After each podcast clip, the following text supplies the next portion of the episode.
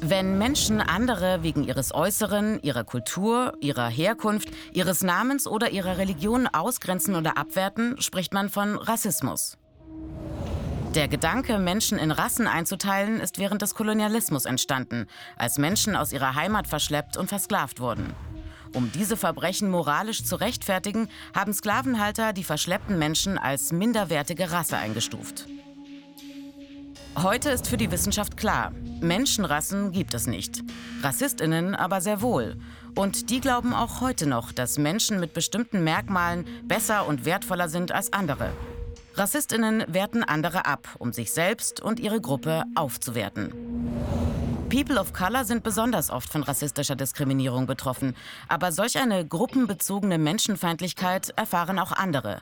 Zum Beispiel Menschen aus dem östlichen Europa.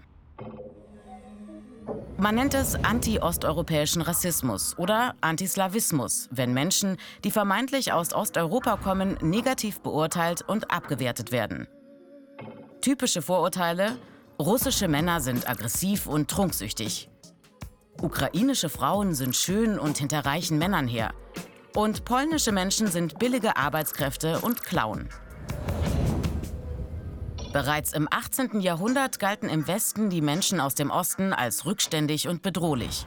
Und im 19. Jahrhundert debattierten Nationalisten in Deutschland sogar darüber, den Osten bis ans Schwarze Meer zu erobern und zu zivilisieren.